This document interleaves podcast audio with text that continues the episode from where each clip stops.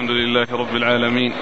والصلاة والسلام على عبد الله ورسوله نبينا محمد وعلى آله وصحبه أجمعين. أما بعد قال الإمام أبو داود السجستاني يرحمه الله تعالى أول كتاب الحدود. قال باب الحكم في من ارتد. قال حدثنا أحمد بن محمد بن حنبل قال حدثنا إسماعيل بن إبراهيم قال أخبرنا أيوب عن عكرمة أن عليا أن عليا رضي الله عنه أحرق ناسا ارتدوا عن الإسلام فبلغ ذلك فبلغ ذلك ابن عباس رضي الله عنهما فقال لم أكن لأحرقهم بالنار. إن رسول الله صلى الله عليه وعلى آله وسلم قال لا تعذبوا بعذاب الله.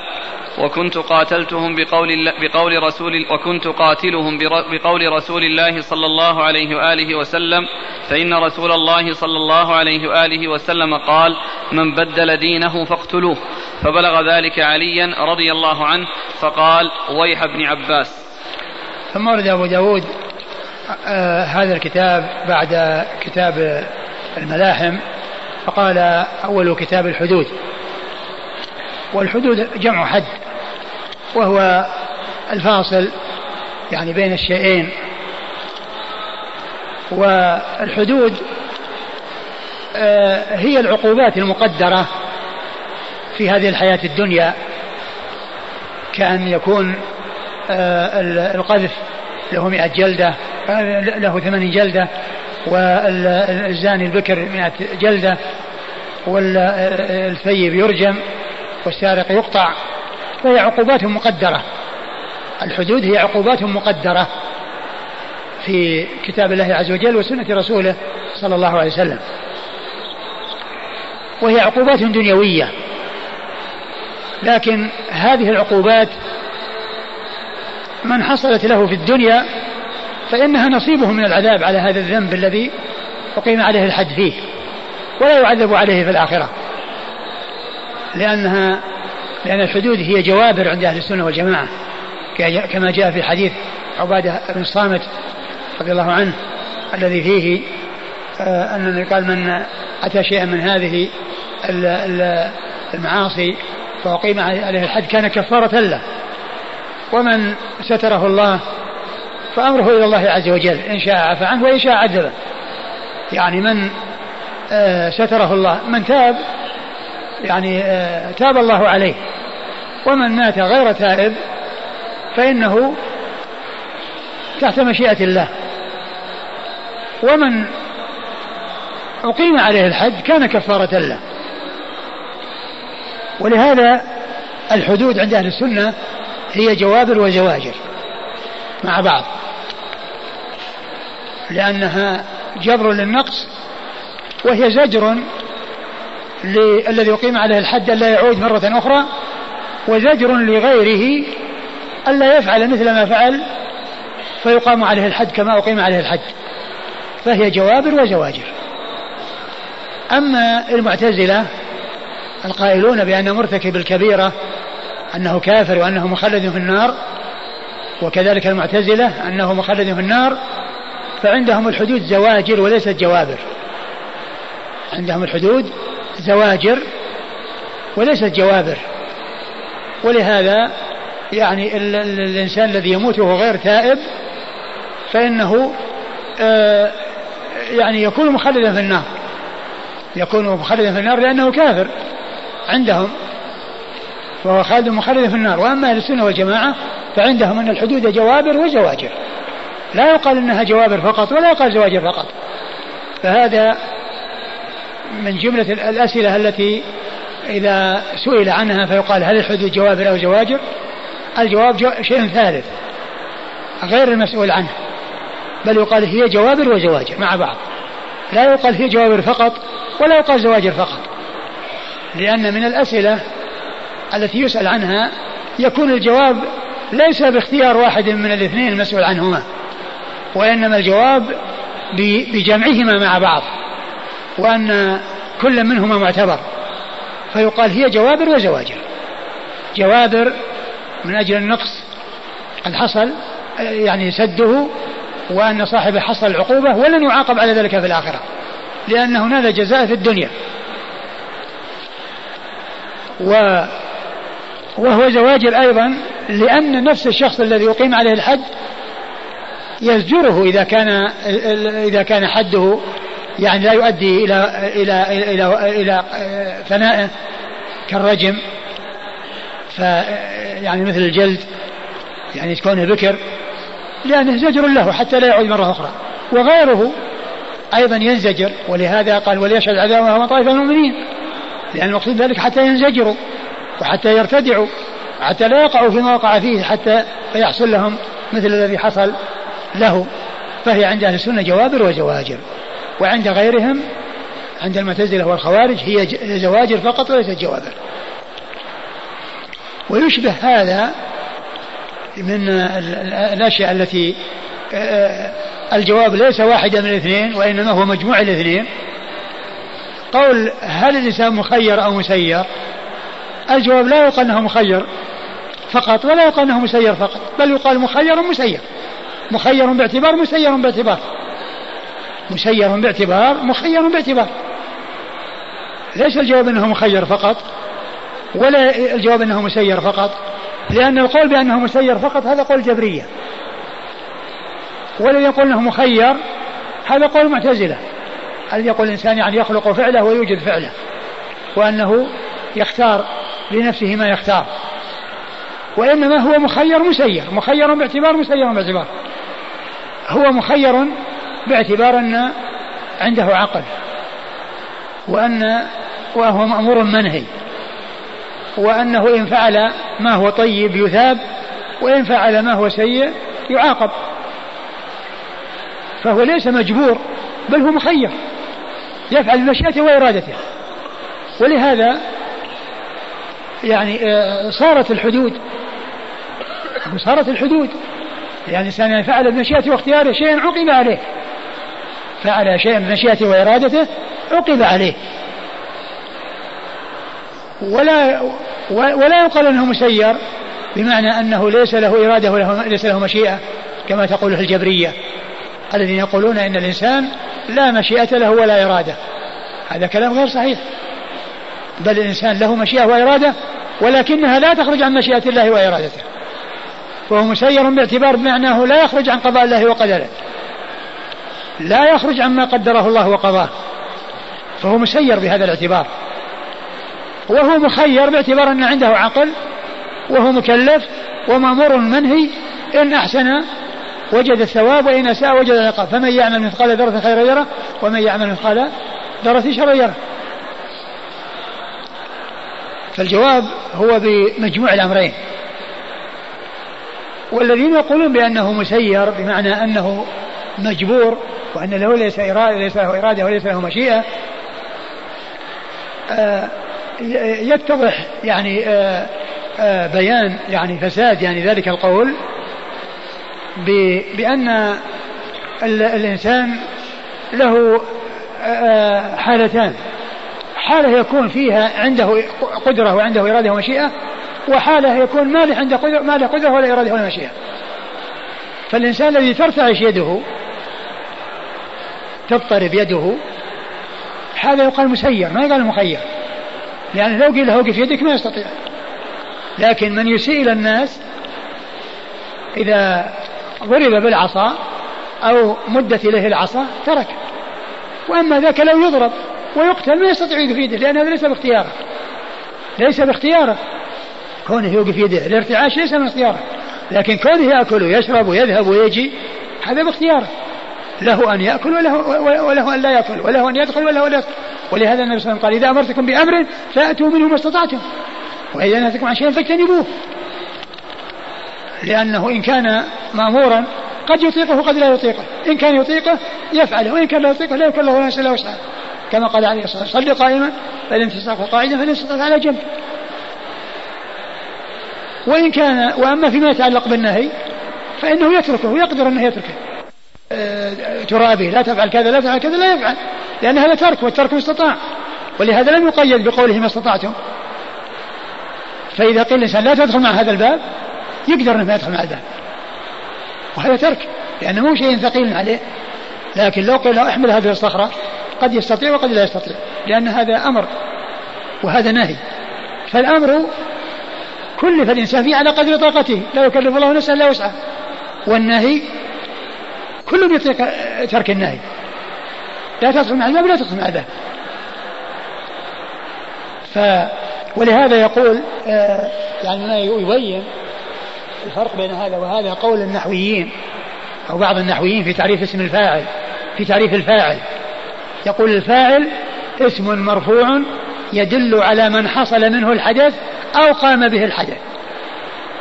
يدل على من حصل منه الحدث أو قام به الحدث. حصل منه الحدث أكل شرب ذهب خرج دخل حصل منه الحدث. لأن الدخول والخروج والأكل والشرب حدث حصل بفعل الفاعل. لكن ارتعشت يده أو مات أو مرض هذا ليس فعله وإنما وصف قام به. قام به الحدث ولم يفعل الحدث هو. يقول الفاعل اسم مرفوع يدل على من حصل منه الحدث أو قام به الحدث. حصل منه الحدث أكل وشرب. قام في الحدث مرض ومات. لأن هذا وصف قام به ارتعشت يده. يعني هذا وصف قام به ليس من فعله. المرض ليس من فعله والموت ليس من فعله والارتعاش ليس من فعله. فهذا قام به الحدث. قام به الحدث قام به المرض. قام به الموت. فقول آه، مسير ومخير إذا قيل هل الإنسان مسير ومخير الجواب بواحد منهما غير صحيح. والجواب الصحيح أن يقال هو مخير ومسير مخير باعتبار مسير باعتبار كذلك الحدود التي معنا. هل الحدود زواجر أو جوابر؟ ليس الجواب واحدا منهما وإن الجواب هو مجموعهما. نعم. قال آه، أورد بعد ذلك باب الحكم في من ارتد. باب الحكم في من ارتد. أي من ارتد عن الإسلام. من ارتد عن عن عن دينه. عن دين الإسلام. فإن حده القتل. وليس مثل الكافر الأصلي. الكافر الأصلي آه، يعني لا يقتل إلا عن طريق الجهاد. أو كونه يفعل شيئا يقتضي قتله. أما الذي كان مسلما ثم ارتد فإنه إذا لم يرجع إلى الإسلام ولم يعد إلى الإسلام فإنه يقتل لأنه بدل دينه. من بدل دينه فاقتلوه. فهذا يدل يعني آه فالمرتد هو الذي ارتد عن الإسلام والعياذ بالله. حصل الخير ثم أدركه الخذلان وأصابه الخذلان فرجع عن الإيمان إلى الكفر. والعياذ بالله فكان حده القتل إذا لم يعد إلى الإسلام. إذا لم يعد إلى الإسلام ولم يتب من ردته. والمرتد حكمه القتل لقوله صلى الله عليه وسلم من بدل دينه فاقتلوه. ثم ورد أبو داود حديث علي رضي الله عنه. وقد جاء فيه عن علي عليه السلام. وهذه العبارة عليه السلام يؤتى بها في بعض الكتب مع ذكر علي وذكر الحسن والحسين وذكر فاطمة. وهذا غالبا من عمل النساخ نساخ الكتب وليس من عمل المصنفين والمؤلفين. وقد ذكر ذلك ابن كثير رحمه الله في تفسيره عند قول الله عز وجل إن الله وملائكته يصلون على النبي يا أيها الذين آمنوا صلوا عليه وسلموا تسليما. وقد ذكر في تفسير هذه الآية أنه يعني يوجد في بعض الكتب عن علي عليه السلام وقال إن هذا من عمل النساخ عندما يأتي ينسخ كتاب ويأتي ذكر علي يقول عليه, عليه السلام. وليس هذا من عمل المؤلفين وليس من عمل المصنفين وإنما هو من عمل نساخ الكتب. والصحابة رضي الله عنهم وأرضاهم جميعا يعاملون معاملة واحدة والطريقة التي درج عليها سلف هذه الأمة هي الترضي عن الصحابة والترحم على من بعدهم وكذلك أيضا يكون الترحم على الصحابة. الترحم أيضا يكون على الصحابة لأنه جاء وكذلك الترضي يكون عن غير الصحابة. لكن الذي آه، درج عليه سلف هذه الأمة أن الترضي يكون للصحابة وهي علامة على الصحابي. والترحم علامة على من بعدهم. مثل ما اشتهر في هذا الزمان رحمه الله علامة على الميت. لو يعني يعني سمع واحد يقول فلان رحمه الله ومعروف إنه حي يعني يظن إنه قد مات. لأن هذا شيء اشتهر عند الناس بأن رحمه الله تقال للميت. والحي لا يقال له رحمه الله وهو يقال له رحمه الله. لكن الذي جرى عليه عرف الناس وفهم الناس أنهم يطلقونه على من كان قد مات. فالصحابة رضي الله عنهم وأرضاهم آه، الذي آه، درج عليه السلف هو الترضي عنهم. والترحم على من بعدهم ويترحم عليهم ويترضى عن من بعدهم. كل ذلك سائر. وكل ذلك جائز لكن الأصل هو هذا الذي درجوا عليه. ولهذا يعرف الصحابي عندما يقال رضي الله عنه عندما يؤتى بعبد رضي الله عنه يعني هذه علامة على الصحابة آه قال إيش الحديث؟ عن علي أن عليا رضي الله عنه أحرق ناسا ارتدوا عن الإسلام. أن علي رضي الله عنه أحرق ناسا ارتدوا عن الإسلام. أحرقهم بالنار. يعني معناه أنه قتلهم ولكن قتلهم بهذا بهذه الوسيلة. التي هي الإحراق بالنار. فعندما بلغ ذلك ابن عباس رضي الله عنه قال آه إن النار لا يعذب بها إلا الله عز وجل. إن النار لا يعذب بها قال إيش؟ له. فبلغ ذلك ابن عباس فقال لم أكن ليحرقهم بالنار إن رسول الله صلى الله عليه وسلم قال لا تعذب بعذاب الله. لم أكن ليحرقهم يعني لو كان الأمر لي ولو كنت يعني منفذا يعني ذلك الشيء لم أحرقهم ولكني قاتلهم. لأن النبي صلى الله عليه وسلم قال من بدل دينه فاقتلوه. من بدل دينه فاقتلوه. وهذا هو الذي فيه الدلالة على حكم المرتد وأنه القتل. من بدل دينه فاقتلوه. وهو لفظ يشمل الذكر والأنثى. لأن من يعني يطلق على الذكر والأنثى وهو العاقل وهو يشمل الذكور والإناث. وهذا هو الذي عليه جمهور أهل العلم. وبعض الفقهاء قال إن المرأة لا تقتل. إذا ارتدت. ولكن عموم الحديث لا يفرق ليس في فرق بين رجل وامرأة. لأن قوله من بدل دينه دينه فاقتلوه يشمل الرجال والنساء. يشمل الرجال والنساء. فلا يختص بالرجال آه، إلا بدليل.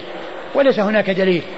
والذي ذكروه من أن نهى عن قتل النساء نهى عن قتل النساء في الحرب لأنه غير مقاتلات.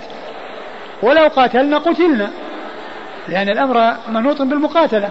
ولهذا الصبيان والأشخاص الهرمين الذين يعني لا يعني يقاتلون. ولكنهم إذا كانوا أصحاب رأي وأصحاب يعني آآ آه، آآ آه، يعني آآ آه، جهد في يعني إعانة الكفار والتخطيط لهم فإنه يجوز قتلهم من أجل الشر الذي حصل منهم. والنساء لا تقتل والصبيان لا يقتلون. ولو قاتلت النساء قتلت كالرجال. وعلى هذا فقول النبي صلى الله عليه وسلم بدل الدين فاقتلوه يشمل الرجال والنساء ولا يستثنى منه أحد. نعم. قال ابن عباس إن الرسول صلى الله عليه وسلم قال لا تعذب بعذاب الله. لا تعذب بعذاب الله يعني النار. وقد جاء في الحديث النبي صلى الله عليه وسلم قال إذا لقيتم يعني فلان وفلان فأحرقوهما ثم بعد ذلك دعاهما فقال إن النار لا يعذب بها. إلا الله فإذا لقيتموها فاقتلوهما. جاء في الحديث عن رسول الله صلى الله عليه وسلم في هذا. نعم. فلما بلغ ذلك علي رضي الله عنه قال ويح ابن عباس. قال ويح ابن عباس. يعني هذا مدح له وثناء عليه وتعجب لأن هذا الذي قاله قوله من بدل دينه فاقتلوه. يعني هذا هو الحجة وهذا هو العمدة. وعلي رضي الله عنه وأرضاه لعله ما بلغه. يعني هذا الحديث ورأى أن عملهم عمل خطير فرأى عقوبتهم بالنار وتحريقهم بالنار. قال حدثنا أحمد بن محمد بن حنبل أحمد بن محمد بن حنبل الشيباني الإمام المحدث الفقيه أحد أصحاب المذاهب الأربعة مشهورة من مذاهب السنة وحديث أخرجه أصحاب كتب الستة. عن إسماعيل بن إبراهيم عن إسماعيل بن إبراهيم بن مقسم آه المشهور بن علية وهو ثقة أخرج له أصحاب كتب الستة. عن أيوب عن أيوب بن أبي تميمة السختياني ثقة أخرج له أصحاب كتب الستة. عن عكرمة عن عكرمة مولى بن عباس وهو ثقة أخرج له أصحاب كتب الستة. عن ابن عباس عن ابن عباس رضي الله تعالى عنهما وهو صحابي جليل أحد العبادلة الأربعة من الصحابة وأحد السبعة المعروفين بكثرة الحديث عن النبي صلى الله عليه وسلم من هؤلاء الذين أحرقهم علي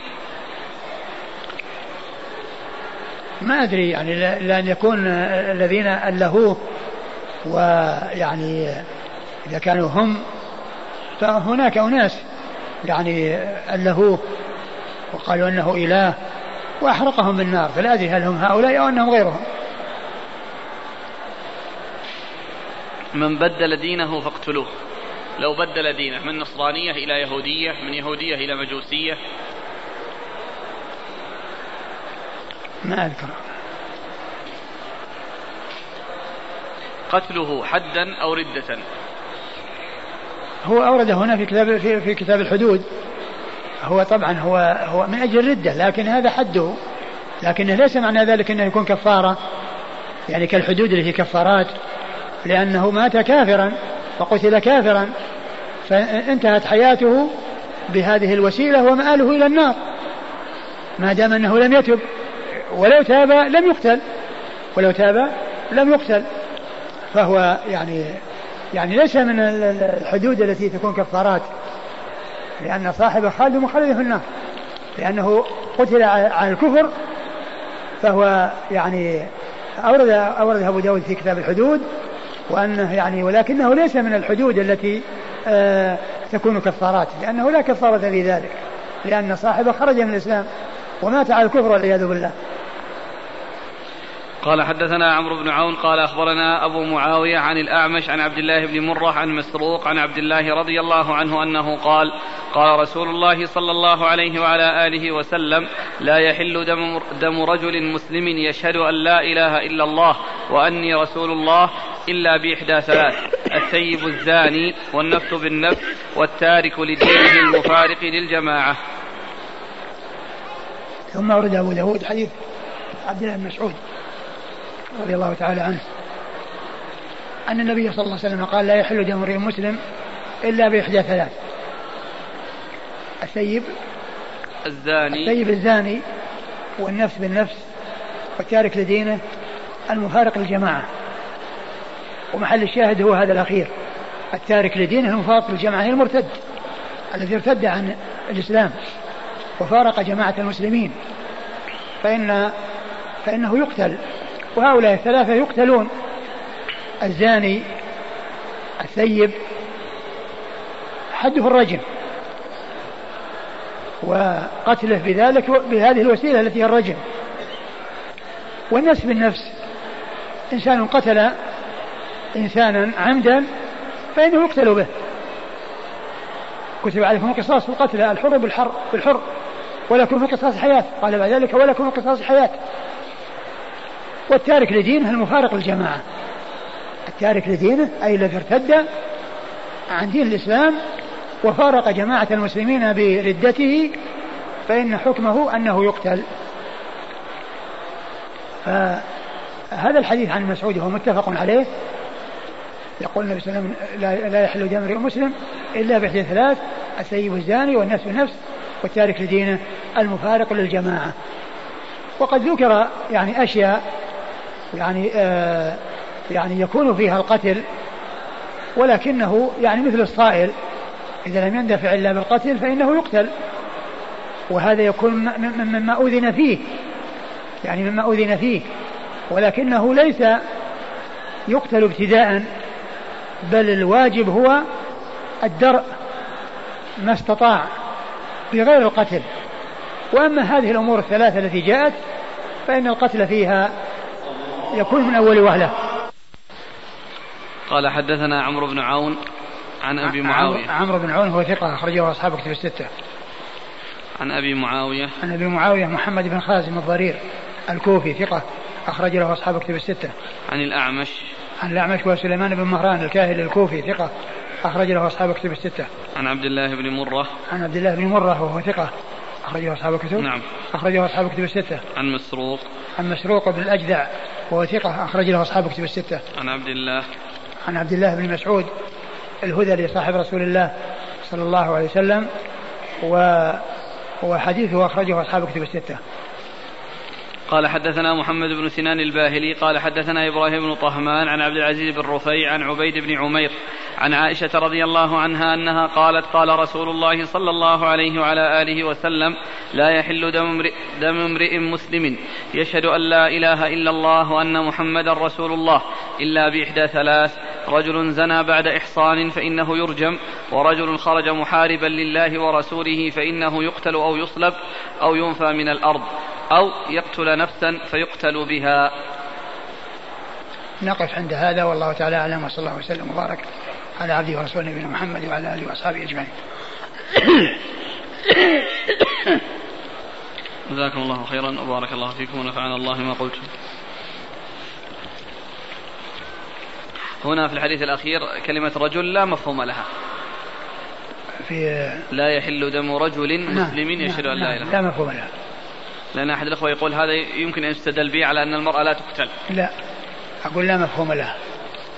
لأنه كما عرفنا يعني مرارا وتكرارا أن يعني يأتي كثيرا في الأحاديث ذكر الرجال وليس لذكرهم مفهوم وإنما لكون الغالب أن الخطاب مع الرجال.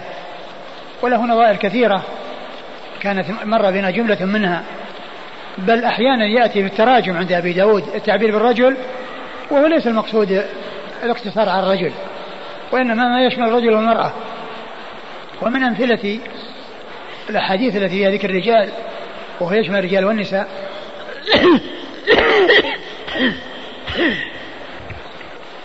قوله صلى الله عليه وسلم لا تتقدم رمضان بيوم أو يومين إلا رجلا كان يصوم صوما فليصوم. لأن كلمة رجل هذه لا مفهوم كذلك المرأة إذا كانت تصوم صوما فهي مثل الرجل. وكذلك قوله عليه الصلاة والسلام من وجد متاعه عند رجل قد أفلس. فهو أحق به من الغرماء. كذلك لو وجده عند امرأة لأنه لا فرق بين الرجال والنساء وإنما ذكر الرجال يأتي لأن الغالب أن الخطاب مع مع الرجال. والنساء تبع لهم. ثم الأصل هو التساوي بين الرجال والنساء. ولا يستثنى من ذلك إلا ما جاء دليل يعني يدل عليه يعني في الفرق. وقد ذكرت في الفوائد المنتقاة جملة من الأمثلة التي فيها التفريق بين الرجال والنساء في الأحكام.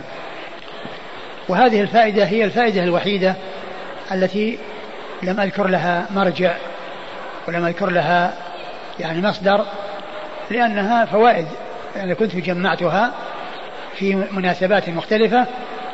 يعني آه كل آه في عدة مسائل متعددة آه، ومعلوم يعني آه، واضح الأدلة عليها مثل آه، النضح من بول الغلام والغسل من بول الجارية ومثل كونه يعني يقف عند وسط عند وسط المرأة وعند رأس الرجل يعني في صلاة الجنازة ومسائل يعني عديدة أنا جمعتها وهي من أمثلة ذلك وهي خارجة عن الأصل الأصل هو التساوي.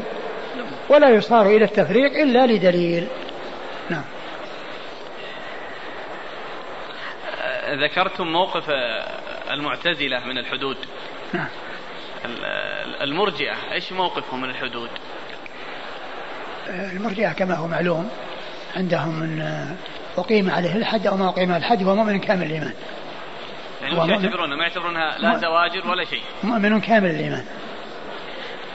يعني ما فيها لا زواجر ولا جوابر الله أعلم. زواجر نعم ما في زواجر لأن الإنسان يقولون لا يضر مع الإيمان ذنب كما لا ينفع مع الكفر طاعة.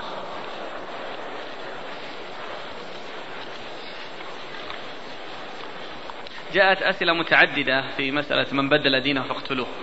في الدول التي لا تحكم بالشريعة من يقتله؟ وهل لبعض الجماعات الإسلامية أن تقوم بقتل من ارتد؟ لا ليس لهم ذلك. أقول ليس لهم ذلك لأنه لا يقيم ذلك إلا السلطان ثم يعني هذا الرجل الذي قد ارتد يعني يعني يمكن أن يتوب وكون أحد يبادر إلى قتله ويتسرع إلى قتله ليس له ذلك بل هذا إلى إلى السلطان وكونهم يعني يقتلونه أو يغتالونه يعني ليس لهم ذلك. الردة تكون بالقول والعمل والقلب فإذا كانت بالعمل أو القول هل يشترط أن أن يكون قاصدا لذلك؟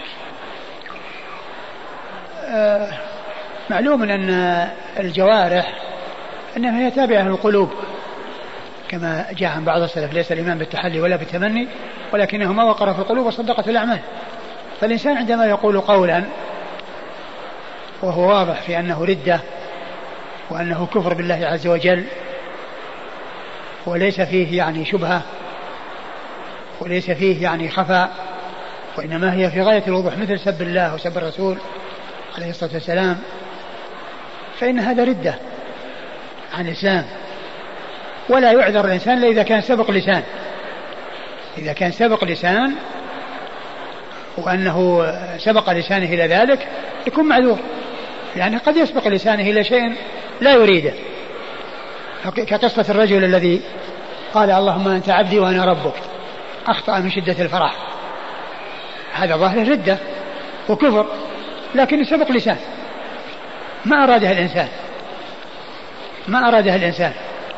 الرجل الذي كان في فلاة ومعه دابته وعليها متاعه ثم بعد ذلك نام واستيقظ وإذا ما عنده لا دابة ولا متاع. فبقي في ظل تلك الشجرة ينتظر الموت. فنعس وقام وإذا دابته واقفة وعليها متاعه ففرح وقال من شدة الفرح اللهم أنت عبدي وأنا ربك. اللهم أنت عبدي وأنا ربك. يقول اللهم أنت ربي وأنا عبدك. فعكسها وقال اللهم أنت عبدي وأنا ربك. أخطأ من شدة الفرح. هذا سبق لسان. أما إنسان ما هو سبق لسان وإنما هو شيء مقصود وشيء متعمد. يسب الله ويسب الرسول صلى الله عليه وسلم. هذا ردة والعياذ بالله. من أقيم عليه الحد ولم يتب فهل يكون ذلك الحد جبرا نعم. دون التوبة؟ وإن لم يتب. هو جبر له وإن لم يتب لأنه لو تاب كل ذنب يتاب منه فإنه يتوب الله على من تاب. ولكن هذا في حق من لم يتب لأنه حصل عقوبة في الدنيا. وأما من تاب كما هو معلوم لا يحصل عقوبة في الآخرة. الذي يتوب من ذنب لا يعاقب عليه في الآخرة. ولكن من أذنب ذنبا وأقيم عليه حد في الدنيا ولم يتب من ذلك الذنب حصل جزاء في الدنيا ولن يعاقب عليه. مرة أخرى. يسأل عن صحة حديث رواه ابن ماجه. الدنيا سبعمائة سنة أو سبعة آلاف سنة وبعث في الألف الأخيرة. ما ثبت في هذا شيء. أقول ما ثبت في هذا شيء يعني عمر الدنيا أو شيء في عمر الدنيا ما ثبت شيء. هل يقتل الرجل في غير حد أي تعزيرا؟ نعم يمكن. إذا كان يعني رأى الإمام أن قتل إنسان تعزيرا يعني آه، يكون فيه مصلحة وفيه فائدة مثل ما حصل مثل ما جاء في شرب الخمر. لأن يعني قتله يعني في الرابعة هو تعزير. يستدل به على أنه تعزير وليس بحد. ما حكم الاستعاذة عند التثاؤب؟ ما نعلم شيء يدل على ذلك. ولكن جاء في الحديث أن التثاؤب من الشيطان. فالإنسان إذا تعوذ بالله من الشيطان على اعتبار أن التثاؤب من الشيطان وأن هذا من الشيطان ولم يعني يعتقد أن في ذلك سنة عن رسول الله عليه الصلاة والسلام ما في بأس. ولكن كونه يعتقد أن هذه سنة أو يقول الإنسان يشرع له عند التثاؤب أن يقول كذا وكذا ليس هذا غير صحيح. ولكن كون الإنسان يعني يتذكر بأن التثاؤب من الشيطان فيتعوذ بالله من الشيطان بسبب ذلك دون أن يكون يعتقد أن هذه سنة لا بأس بذلك. والصلاة على النبي صلى الله عليه وسلم عند شم الرائحة الطيبة. والله ما نعلم شيء يدل عليه لكن الرسول كان يحب الطيب. فالإنسان الذي يصلي على النبي من أجل أنه كان يحب الطيب وتذكر يعني آه، محبة الطيب وتذكر النبي صلى الله عليه وسلم وصلى عليه يعني على اعتبار أنه تذكر وصلى. فلا بأس بذلك لكن كونه يعتقد أن أن أنه عند شم الطيب أنه يشرع الصلاة على النبي صلى الله عليه وسلم ما هناك شيء يدل على هذا والحمد عند الجيش عند الجشاء عند إيش؟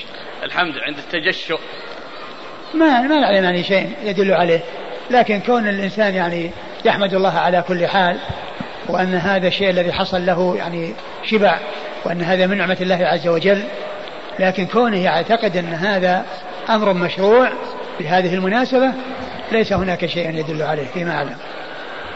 جزاكم الله خيرا وبارك الله فيكم ونفعنا الله ما قلت.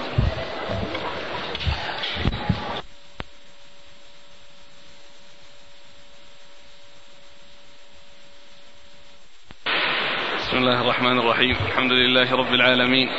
والصلاة والسلام على عبد الله ورسوله نبينا محمد وعلى آله وصحبه أجمعين. أما بعد قال الإمام أبو داود السجستاني يرحمه الله تعالى في باب الحكم في من ارتد. قال حدثنا محمد بن سنان الباهلي قال حدثنا إبراهيم بن طهمان عن عبد العزيز بن الرفيع عن عبيد بن عمير عن عائشة رضي الله عنها أنها قالت قال رسول الله صلى الله عليه وعلى آله وسلم لا يحل دم امرئ مسلم يشهد أن لا إله إلا الله وأن محمدا رسول الله إلا بإحدى ثلاث. رجل زنى بعد إحصان فإنه يرجم ورجل خرج محاربا لله ورسوله فإنه يقتل أو يصلب أو ينفى من الأرض أو يقتل نفسا فيقتل بها بسم الله الرحمن الرحيم الحمد لله رب العالمين وصلى الله وسلم وبارك على عبده ورسوله نبينا محمد وعلى آله وأصحابه أجمعين. أما بعد فقد سبق في الدرس الماضي ذكر حديثين من الأحاديث المتعلقة بحكم آه، المرتد وقتله وبقي جملة من الأحاديث. أو آه، أولها حديث عائشة هذا حديث عائشة أم المؤمنين رضي الله عنها وأرضاها أن النبي صلى الله عليه وسلم قال لا يحل دم امرئ مسلم يشهد أن لا إله إلا الله وأن محمد رسول الله إلا باحدى ثلاث. نعم. إلا باحدى ثلاث. رجل زنى رجل زنى بعد إحصان فإنه يرجم. رجل زنى بعد إحصان فإنه يرجم.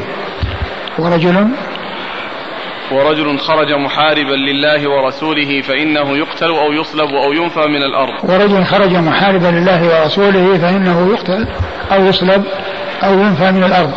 ورجل قتل أو أو يقتل نفسا فيقتل بها. أو يقتل نفسا فيقتل بها. أو يقتل نفسا فيقتل بها.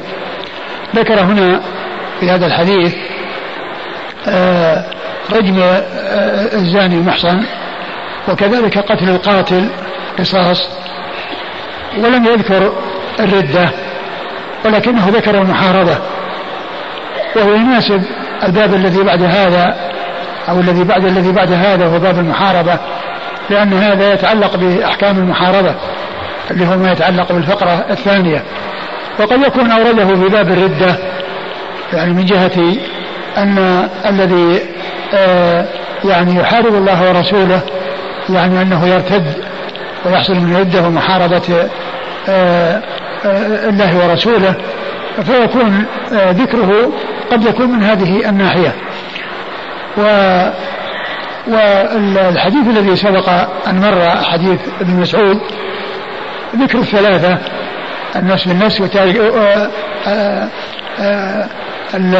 الزاني الثيب الزاني والنفس بالنفس وتارك الدين المفارق المفارق للجماعة. وهنا وهذا مثله فيما يتعلق بالزاني ومثله فيما يتعلق بالقصاص والنفس بالنفس. وأما ما يتعلق بالقسم الثالث الذي هو الردة فإنه يتعلق بالمحاربة وإذا كان الذي حصل منه ذلك ارتد عن الإسلام وفعل هذه الأمور فإنه يدخل تحت هذا الباب الذي هو باب حكم المرتد أو ما يتعلق بالمرتد.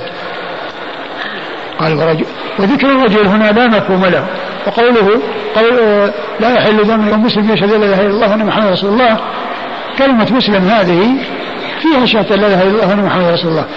لأن ما في إسلام بدون شهادة لا إله إلا الله وأن محمد رسول الله. فتكون هذه الوصف الذي يشهد لا إله إلا الله وأن محمد رسول الله صفة كاشفة. يعني أنها زيادة توضيح وزيادة بيان وأن هذا شأن المسلم أو أن هذا يعني شأن المسلم أن يكون كذلك. قيل هي صفة كاشفة لأن الإسلام لا يكون إلا بالشهادتين. وبدون شهادتين شهادتين ما في إسلام. وقوله دم امرئ مسلم آه، يعني يدل على أنه يشهد لا إله إلا الله محمد رسول الله. لأنه لا إذا لم يكن كذلك لا يقال له مسلم. وعلى هذا تكون يشهد لا إله إلا الله وأن محمد رسول الله صفة كاشفة والصفة الكاشفة هي التي آآ آه، آه، توضح وتبين. توضح وتبين. آه، ثم قال رجل رجل زنى بعد إحصان فإنه يرجم. رجل زنى بعد إحصان يعني أنه محصن يعني لم يكن بكرا. يعني البكر حكمه الجلد مئة والتغريب مدة عام. وأما الثيب فإنه يرجم يرجم بالحجارة حتى يموت. يرجم بالحجارة حتى يموت. وكان حكمه أنه يرمى بالحجارة لأن في رمي الحجارة عقوبة على سائر الجسد. وأن الحجارة تقع عليه هنا وهنا. لأن اللذة التي حصلت بالجماع هي في جميع الجسد وحصلت في جميع الجسد. فكان حكمه أن يرجم وأن يقتل هذه القتلة التي فيها شدة لأن العمل الذي عمله آه، فيه خبث ولأنه قد آه، أعف نفسه بالحلال فأقدم على الحرام وفعل الحرام فصارت عقوبته أن يرجم. وأما ما يتعلق بالحرابة فقد جاء في القرآن الكريم بيان الأحوال التي يكون عليها آه، معاملة المتصل بالحرابة وذلك في قوله عز وجل إنما جزاء الذين يحاربون الله ورسوله ويسعون في فسادا أن يقتلوا أو يصلبوا أو تقطع أيديهم وأرجلهم من خلاف أو ينفوا من الأرض. هذه أحوال أربع تكون للمحاربة وقد اختلف العلماء فيها منهم من قال إن الامام مخير بين هذه الأمور ويرى يفعل ما فيه مصلحة ومنهم من فصل فقال إن قتل وأخذ المال صلب وإن قتل ولم يأخذ مالا فإنه يقتل وإن أخذ المال ولم يقتل فإنه يقطع رجله يده اليمنى ورجله اليسرى تقطع الأيدي والأرجل من خلاف كما جاء ذلك في القرآن. والذي جاء في الحديث فيه اختصار لأنه ليس فيه ذكر آه، ما جاء في القرآن فيكون فيه اختصار. إيش قال؟ ورجل وذكر الرجل لا مفهوم له فمثله المرأة. ذكر الرجل لا مفهوم له لا بالنسبة للإحصان للرجل ولا بالنسبة للحرابة. نعم. ورجل خرج محاربا لله ورسوله فإنه يقتل أو يصلب أو ينفى من الأرض. يعني ما في ذكر القطع للأيدي والأرجل من خلاف. نعم. أو يقتل نفسا فيقتل فيقتل بها. أو يقتل نفسا فيقتل بها قصاصا. فيقتل بها قصاصا. نعم. قال حدثنا محمد بن سنان الباهلي محمد بن سنان الباهلي هو ثقة أخرج البخاري وأبو داود والترمذي بن ماجه ثقة أخرج البخاري وأبو داود والترمذي بن ماجه عن إبراهيم بن طهمان عن إبراهيم بن طهمان وهو ثقة أخرجه أصحاب كتب الستة. عن عبد العزيز بن رفيع. عبد العزيز بن رفيع ثقة أخرجه أصحاب كتب الستة. عن عبيد بن عمير. عبيد بن عمير وهو ثقة أخرجه أصحاب كتب الستة. عن عائشة. عن عائشة أم المؤمنين رضي الله عنها وأرضاها الصديقة بنت الصديق وهي واحدة من سبعة أشخاص عرفوا بكثرة الحديث عن النبي صلى الله عليه وسلم. هل في الحديث دلالة على أن تارك الصلاة لا يكفر إذ يكفي في دخول الإسلام شهادة أن لا إله إلا الله وأن محمدا رسول الله؟ آه تارك الصلاة جاءت الأحاديث في كفره وذلك في قوله عليه الصلاة والسلام بين الكفر وبين العبد أو الشرك. بين المسلم وبين الكفر أو الشرك ترك الصلاة. قال العهد الذي بينه الصلاة وبينه الصلاة فمن تركها فقد كفر. وقال في الولاة الذين آه، آه، سئل عن الخروج عليهم قال لا ما صلوا.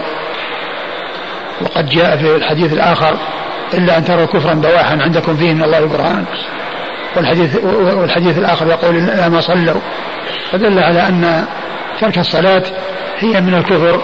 الذي عند الناس فيه من الله برهان فال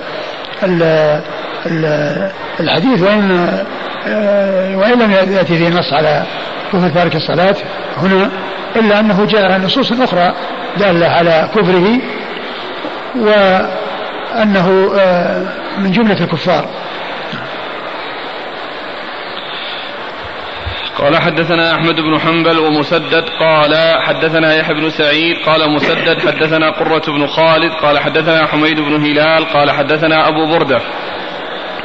قال قال أبو موسى رضي الله عنه أقبلت إلى النبي صلى الله عليه وعلى آله وسلم ومعي رجلان من الأشعريين أحدهما عن يميني والآخر عن يساري فكلاهما سأل العمل والنبي صلى الله عليه وعلى آله وسلم ساكت. فقال ما تقول يا أبا موسى أو يا عبد الله بن قيس؟ قلت والذي بعثك بالحق ما أطلعاني على ما في أنفسهما وما شعرت أنهما يطلبان العمل وكأني أنظر إلى سواكه تحت شفته قلصت. قال لن نستعمل أو لا نستعمل على عملنا من أراده ولكن اذهب أنت يا أبا موسى أو يا عبد الله بن قيس. فبعثه على اليمن ثم أتبعه معاذ بن جبل رضي الله عنهما قال فلما قدم عليه معاذ قال انزل وألقى إليه وسادة وإذا رجل عنده مو مو موثق وإذا رجل عنده موثق قال ما هذا؟ قال هذا كان يهوديا فأسلم ثم راجع دينه دين السوء. قال لا أجلس حتى يقتل قضاء الله ورسوله. قال اجلس. نعم. قال لا أجلس حتى يقتل قضاء الله ورسوله ثلاث مرات. فأمر به فقتل ثم تذاكر قيام الليل فقال أحدهما معاذ بن جبل أما أنا فأنام وأقوم أو أقوم وأنام وأرجو من في نومتي ما أرجو في قومتي. ثم ورد أبو داود حديث أبي موسى الأشعري رضي الله عنه. أن أنه جاء إلى النبي صلى الله عليه وسلم ومعه اثنان من الأشعريين. أحدهما عن يمينه والثاني عن يساره. وكان يريدان العمل وأن يوليا. ولم يشعر أبا موسى بالذي في أنفسهما والذي يريدان أن يقول أن يقولاه لرسول الله صلى الله عليه وسلم. فلما وصلوا تكلموا. هذا الذي يمين على شماله وكلهم يطلب العمل. وابو موسى الأشعري ساكت.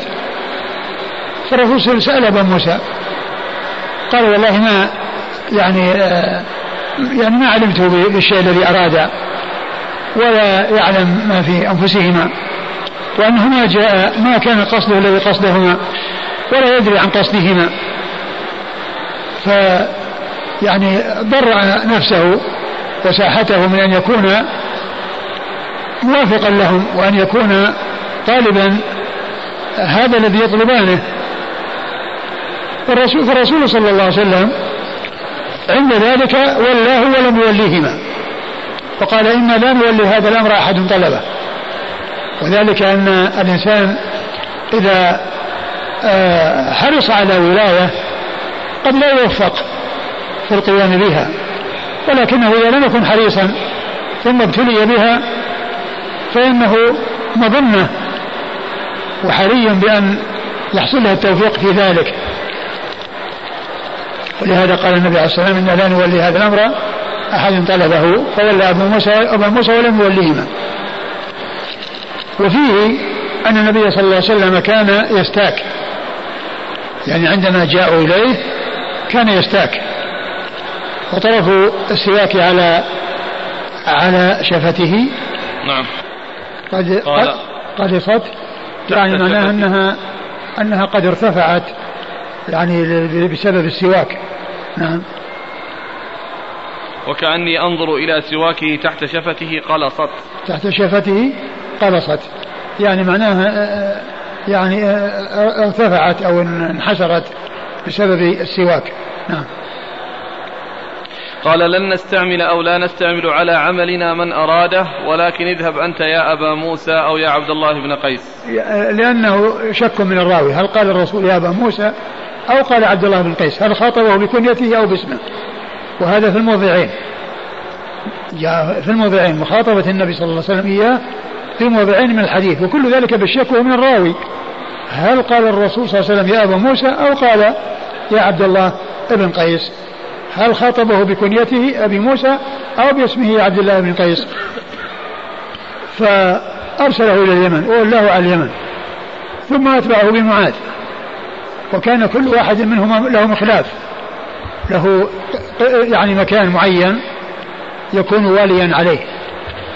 فكان يعني يتفقدان ويسيران فيما هو كل فيما هو تحت ولايته فيلتقيان.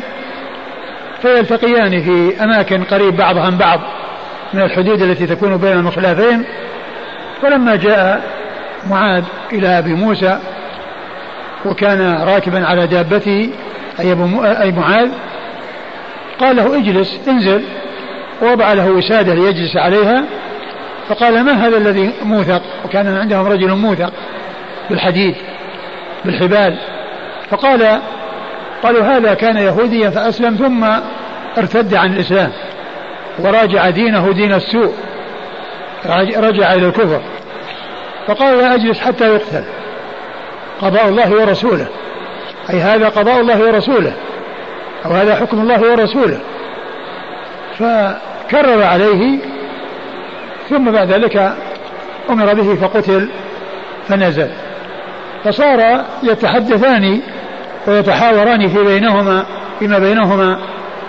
وكان من كلام معاذ رضي الله تعالى عنه أنني يعني فيما يتعلق بصلاة الليل أنه يقوم وينام أو ينام ويقوم.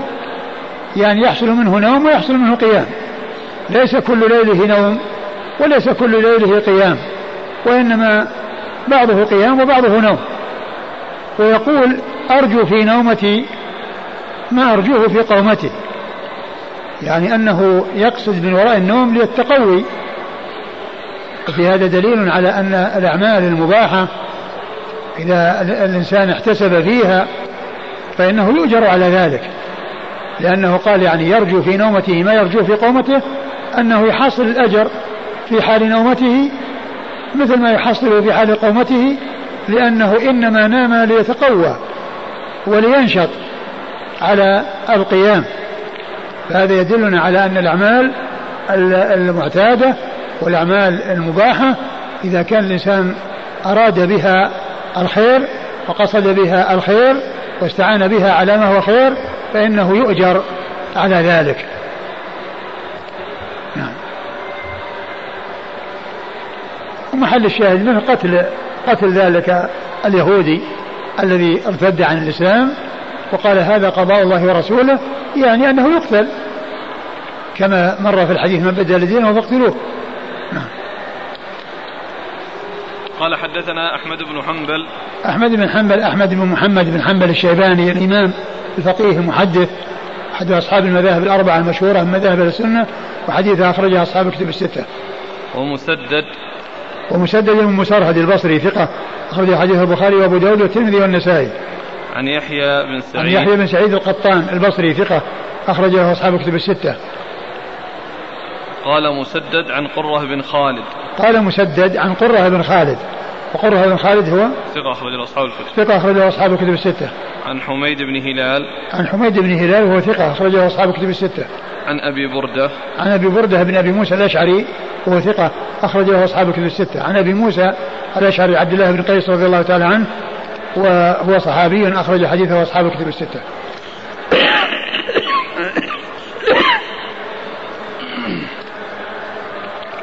يقول السائل هل هذان الأشعريان كانا حديث عهد بإسلام؟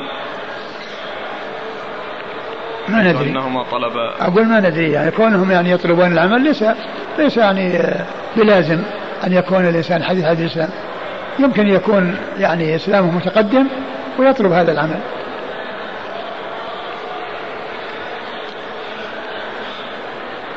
هل في هذا الحديث دليل على أن المباح إذا أريد به وجه الله أو النية الحسنة يثاب عليه الإنسان؟ هذا هو الذي قلته الآن.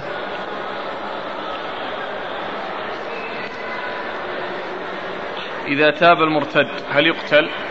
لا. إذا تاب فإن فإنه لا يقتل. وهو قد استتيب ولم يتب. كم يعني يستتاب كم يؤذن له؟ والله في في خلاف بين العلم منهم من قال أنه يعني يكون ثلاثة أيام ومنهم من يقول يقول أقل أو أكثر ومنهم من يقول في الحال يكرر عليه ثم يقتل في الحال. ولا شك أنه إذا أمهل يعني هذه المدة ثم أصر على كفره ولم يعد الإسلام فإنه يقتل. في دلالة على أن السواك بحضرة الرعية دليل على أنه ليس مما يتنزه عنه. نعم هذا هو هذا هو مما يستفاد من هذا الحديث. ولهذا بوب له يعني آه، بعض أهل العلم فقال باب استياك الإمام بحضرة رعيته. استياك الإمام بحضرة رعيته. يعني أنه ليس من الأشياء التي تستقدر وأنها لا تفعل أمام الناس. نعم. يقول وعليه فيكون الاستياك باليد اليمنى لأنه ليس من القاذورات. والله على كل الأمر في ذلك واسع. إن استاك باليمنى أو اليسرى كل ذلك سائر. بالنسبة للولاية إذا كان الإنسان يرغب فيها في نفسه ولم يطلبها باللسان ثم صارت له هل يدخل في من؟ على كل يرجى له لأنه ما طلب. أما كونه يعني في نفسه هذا الشيء فلا يضره ذلك. فإذا كان يرى أن نفسه أهلا لذلك هل يجوز له أن يطلب؟ والله يعني ترك الطلب أولى قال حدثنا الحسن بن علي قال حدثنا الحماني يعني عبد الحميد بن عبد الرحمن عن طلحة بن يحيى وبريد بن عبد الله بن أبي بردة. عن أبي بردة عن أبي موسى رضي الله عنه قال قدم علي معاذ رضي الله عنه وأنا باليمن. ورجل كان يهوديا فأسلم فارتد عن الإسلام فلما قدم معاذ قال لا أنزل عن دابتي حتى يقتل فقتل قال أحدهما وكان قد استتيب قبل ذلك. ثم أورد أبو داود الحديث من طريق أخرى وفيه ذكر آه، قصة المرتد باختصار وقال أحدهما أي أحد الراويين اللذين هما طلحة و, و... وزميله وبريد بن عبد الله. وبريد بن عبد الله بن قال أحدهما إنه استتيب قبل ذلك. يعني هذا الذي قتل والذي جاء في قصة معاذ وأبي موسى أنه استتيب وأن قتله بعد استتابة. قال أحدهما أي أحد هذين الاثنين الراويين للحديث نعم. قال حدثنا الحسن بن علي. حسن بن علي الحلواني ثقة. أخرجه أصحاب كتب الستة إلا النسائي. عن الحماني عبد الحميد بن عبد الرحمن. الحماني عبد الحميد بن عبد الرحمن. الحماني وهو صدوق أخرج حديثه البخاري ومسلم. في المقدمة.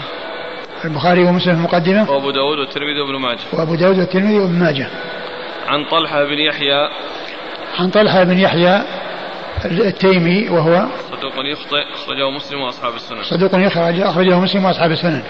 وبريد بن عبد الله. وبريد بن عبد الله بن أبي بردة وهو ثقة أخرجه أصحاب كتب الستة. عن أبي بردة عن أبي موسى. عن أبي بردة وقد مر ذكره عن أبي موسى وقد مر ذكره. قال حدثنا محمد بن العلا قال حدثنا حفص قال حدثنا الشيباني عن أبي بردة بهذه القصة قال فأتي أبو موسى برجل قد ارتد عن الإسلام فدعاه عشرين ليلة أو قريبا منها فجاء معاذ فدعاه فأبى فضرب عنقه. ثم ورد الحديث من طريق أخرى وفيه ما في الذي قبله وفيه أنه استتابه وأمهل مدة طويلة. نعم. قال حدثنا محمد بن العلاء محمد بن العلاء بن كريب أبو كريب. ثقة أخرج له أصحاب كتب الستة. عن حفص. عن حفص بن غياث وهو ثقة أخرج أصحاب الكتب. ثقة أخرج أصحاب الكتب الستة. عن الشيباني. عن الشيباني وهو سليمان بن فيروز أبو إسحاق. سليمان بن فيروز أبو إسحاق الشيباني وهو ثقة أخرجه أصحاب الكتب الستة. عن أبي بردة بهذه القصة. عن أبي بردة بهذه القصة نعم. قال أبو داود ورواه عبد الملك بن عمير عن أبي بردة لم يذكر الاستتابة.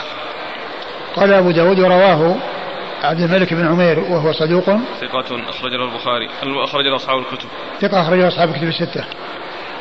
عن أبي بردة قال ولم يذكر الاستتابة. يعني أنه ما ذكر أنه استتيب يعني كما ذكره من كان قبله. وعدم كونه لم يذكر الاستتابة لا يدل على أنها ما حصلت. يعني ما قال أنه لم يستتبه وإنما لم يذكر الاستتابة يعني سكت عنها.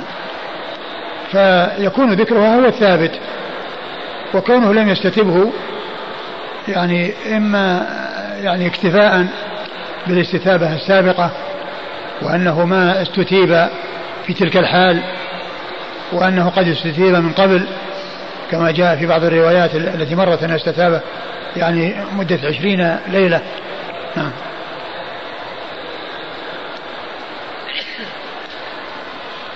ورواه ابن فضيل عن الشيباني عن سعيد بن أبي بردة عن أبيه عن أبي موسى لم يذكر فيه الاستتابة.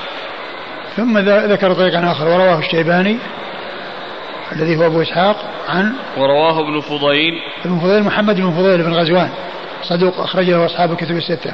عن الشيباني عن سعيد بن أبي بردة. عن الشيباني مر ذكره وسعيد بن أبي بردة هو ثقة أخرج أصحاب الكتب. ثقة أخرج أصحاب الكتب الستة. عن أبيه عن أبي موسى لم يذكر فيه الاستتابة. نعم. يعني سكت عن الاستتابة. فالزيادة تقبل. لا هو يتكلم لم يذكر فيه الاستتابة يعني معناه أنه سكت عنها. ما قال أنه ولم يستتبه وإنما سكت عنها. ما ذكر الاستتابة. وعدم الذكر لا يدل على عدمه. وإنما الشيء الذي يمكن أن يعتبر معارضا هو إذا قال ولم يستتبه وحتى لو قال لم لم يستتبه يمكن أن يحمل على أنه في آخر الأمر عند اللحظة التي قتل فيها والتي حصل قتله فيها وكان مستتابا قبل ذلك. يقول لماذا أبو موسى يعني أمهل هذا الرجل ولم يقتله بعد؟ يمكن رجع أن يسلم رجع أن يهتدي وأن يراجع الإسلام. قال حدثنا ابن معاذ قال حدثنا أبي قال حدثنا المسعودي عن القاسم بهذه القصة قال فلم ينزل حتى ضرب عنقه وما استتابه. ثم أورد آه، أبو داود الحديث من طريق أخرى وفيه أنه قال وما استتابه وهذا فيه النفي لأنه ما قال ذكر ليس كالذي قبله لم يذكر الاستتابة لأنه سكت عنها. هنا قال وما استتابه لكن هذا يعني يحمل على أنه ما استتاب يعني في الحال اكتفاء بالاستتابة السابقة التي قد حصلت قبل ذلك. نعم. قال حدثنا ابن معاذ. ابن معاذ هو عبيد الله بن معاذ العنبري وهو ثقة أخرج حديث البخاري ومسلم وأبو داود والنسائي. عن أبي عن أبيه معاذ بن معاذ ثقة أخرج له أصحاب كتب الستة. عن المسعودي. المسعودي هو عبد عبد عبد الرحمن ابن عبد الله بن عبد الرحمن بن عبد الله بن عتبة المسعودي وهو صدوق اختلط قبل موته صدوق. اختلط قبل موته أخرج له البخاري تعليقا وأصحاب السنن. البخاري تعليقا وأصحاب السنن. عن القاسم. عن القاسم وهو ابن عبد الرحمن بن عتبة آه، عبد الرحمن بن عبد الله بن مسعود عبد الرحمن ابن عبد الله بن عبد الله بن مسعود. وهو ثقة. أخرج البخاري وأصحاب السنة أخرجه البخاري وأصحاب السنن. قال بهذه القصة. قال بهذه القصة يعني التي مرت وما وما استتابه وهذا فيه نفي للاستتابة وهذا يعني كما هو معلوم جاء من طريق المسعودي وفيه ضعف وهو مخالف للأحاديث أو للطرق الأخرى الكثيرة التي فيها التنصيص على الاستتابة ولهذا ضعف الألباني هذه الطريق.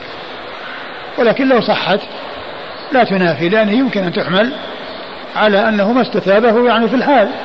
اكتفاء بالاستتابة السابقة.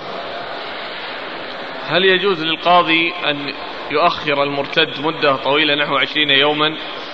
لعله أن يراجع يجوز نفسه. يجوز, يجوز.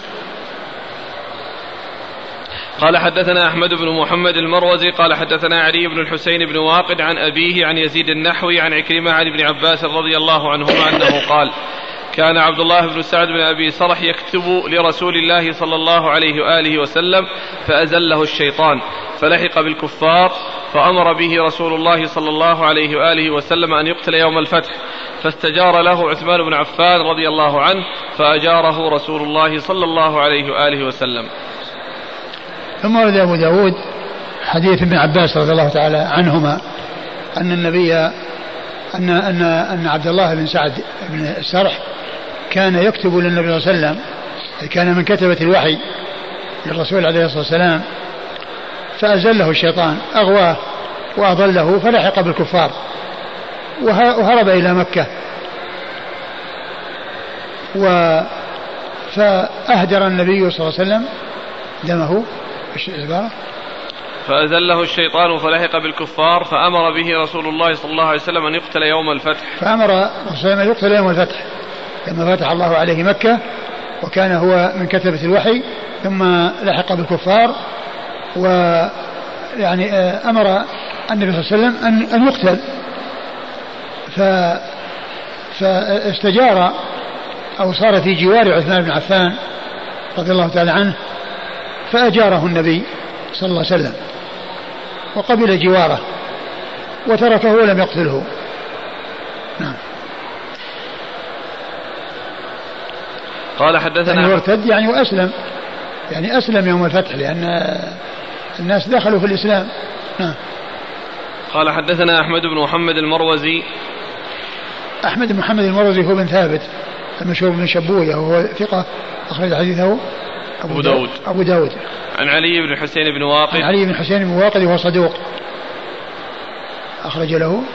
صدوق يهم أخرج البخاري في البخاري في المفرد ومسلم في المقدمة صدوق يهم أخرجه البخاري في المفرد ومسلم في المقدمة وأصحاب السنة. عن أبيه عن أبيه وهو ثقة. ثقة له أوهام أخرج البخاري تعليقا. ثقة له أوهام أخرجه البخاري تعليقا. ومسلم وأصحاب ومسلم وأصحاب السنن عن يزيد النحوي. عن يزيد بن أبي سعيد. أخرج البخاري في المفرد وأصحاب السنن. ثقة؟ نعم. أخرجه البخاري في الأدب المفرد وأصحاب السنن. عن عكرمة. عن عكرمة مولى بن عباس وهو ثقة أخرجه أصحاب الكتب الستة. عن عن ابن ابن عباس عباس عبد الله بن عباس رضي الله عنه وقد مر ذكره. قال حدثنا عثمان بن أبي شيبة قال حدثنا أحمد بن المفضل قال حدثنا أسباط بن نصر قال زعم السدي عن مصعب بن سعد عن سعد رضي الله عنه أنه قال لما كان يوم فتح مكة اختبى عبد الله بن سعد بن أبي سرح عند عثمان بن عفان رضي الله عنه فجاء به حتى أوقفه على النبي صلى الله عليه وآله وسلم فقال يا رسول الله بايع عبد الله. فرفع رأسه فنظر إليه ثلاثا كل ذلك يأبى فبايعه بعد ثلاث ثم أقبل على أصحابه فقال أما كان فيكم رجل رشيد يقوم إلى هذا حيث رآني كففت يدي عن بيعته فيقتله فقالوا ما ندري يا رسول الله ما في نفسك. ألا أومأت إلينا بعينك؟ قال إنه لا ينبغي لنبي أن تكون له خائنة الأعين. ثم رد أبو داود حديث سعد بن أبي وقاص رضي الله تعالى عنه في قصة آه، آه، عبد الله بن بن السرح وإجارة عثمان له ويوم فتح مكة ثم مجيئه به إلى النبي صلى الله عليه وسلم وطلبه منه أن يبايعه. فكان الرسول صلى الله عليه وسلم يعني ينظر إليه ثم يعرض عنه ولا يمد يده. وبعد ما حصل ثلاث مرات بايعه ومد يده إليه صلوات الله وسلامه وبركاته عليه. ثم قال النبي صلى الله عليه وسلم لأصحابه أما منكم رجل رشيد يقوم إليه فيقتله حين رآني كففت عنه يعني رآني لم أبايعه وكان هذا بناء على الأمر الأول الذي قال أمر بقتله يعني معناه استناد هو الأمر السابق. فكونه جاء والرسول يعني لم يمد يده إليه وهذا يأتي يعني معناه يستندون إلى الأمر السابق. ف فهذا هو المعول عليه. ولكن لما يعني كان عثمان أجاره والرسول قبل جواره فقالوا يا رسول ما أخبرتنا ما علمنا ما في نفسك. ألا أومأت إلينا بعينك؟ يعني أشرت إشارة بعينك؟ قال إنه لا ينبغي لنبي أن تكون له خائنة الأعين. بمعنى أنه يعني يكون عنده في قلبه شيء ثم يظهر شيء آخر. نعم. قال حدثنا عثمان بن أبي شيبة عثمان بن أبي شيبة ثقة أخرج حديث أصحاب الكتب الستة إلا الترمذي وإلا النسائي واخرجه في عمل اليوم والليلة. عن أحمد بن المفضل أحمد بن المفضل وهو صدوق في حفظه شيء أخرجه أبو داود والنسائي. صدوق في حفظه شيء أخرجه أبو داود والنسائي. عن أسباط بن نصر. عن أسباط بن نصر وهو صدوق كثير الخطأ يغرب أخرجه صدوق كثير الخطأ يغرب. أخرجه البخاري تعليقا ومسلم وأصحاب أخرجه البخاري تعليقا ومسلم وأصحاب السنن. قال زعم السدي. قال زعم السدي والسدي هو إسماعيل بن عبد الرحمن السدي. وهو صدوق يهم صدوق يهم أخرج له مسلم وأصحاب السنن. مسلم وأصحاب السنن. عن مصعب بن سعد. عن مصعب بن سعد بن أبي وقاص وهو ثقة أخرجه أصحاب كتب الستة. عن سعد. عن أبيه سعد بن أبي وقاص رضي الله عنه أحد العشرة المبشرين بالجنة وحديثه أخرجه أصحاب كتب الستة. هل تجوز قائلة الأعين لغير النبي صلى الله عليه وسلم؟ آه آه الذي يبدو أن ذلك جائز لأن الرسول صلى الله عليه وسلم ما أنكر عليهم يعني ذلك وإنما آه وكونهم طلبوا هذا وأشاروا إليه يعني معناه أنه يمكن الإنسان يحصل منه يعني إشارة لكن آه الرسول نفى أن يكون ذلك للأنبياء وأن يكون ذلك من آه حاصل للأنبياء هل في هذا الحديث دليل على أنه إذا استجار أحد, أحد للمرتد في مثل هذه الأيام على القاضي أن يجيره؟ آه كما هو معلوم يعني قضية المرتد آه آه لا يجار وإنما ذاك كان رجل أسلم. وذاك الرسول أهدر دمه وكان كاتبا للوحي وأسلم مع الناس يوم فتح مكة. والرسول أهدر دمه فمن كان مرتدا وأجاره إنسان ليس له ليس له أن يجيره وليس من حقه أن يجيره. وإنما هذا الحكم فيه الواجب هو آه، آه، الحكم فيه. إن, إن, إن تاب ورجع وإلا قتل.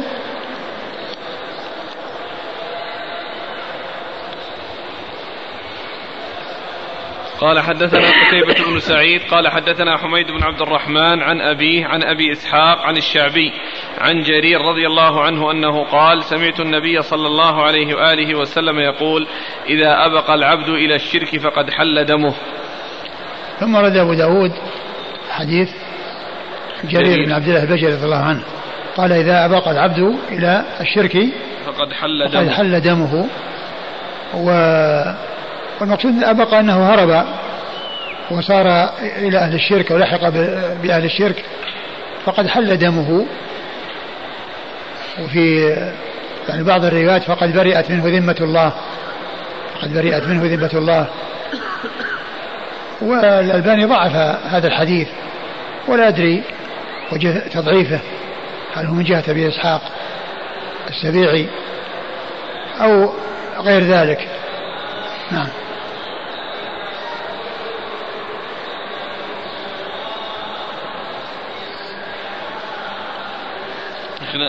المحقق يقول أخرجه مسلم. الحديث هذا لا أخذ بلفظ آخر. مو بهذا اللفظ. أي أي ليس بهذا اللفظ.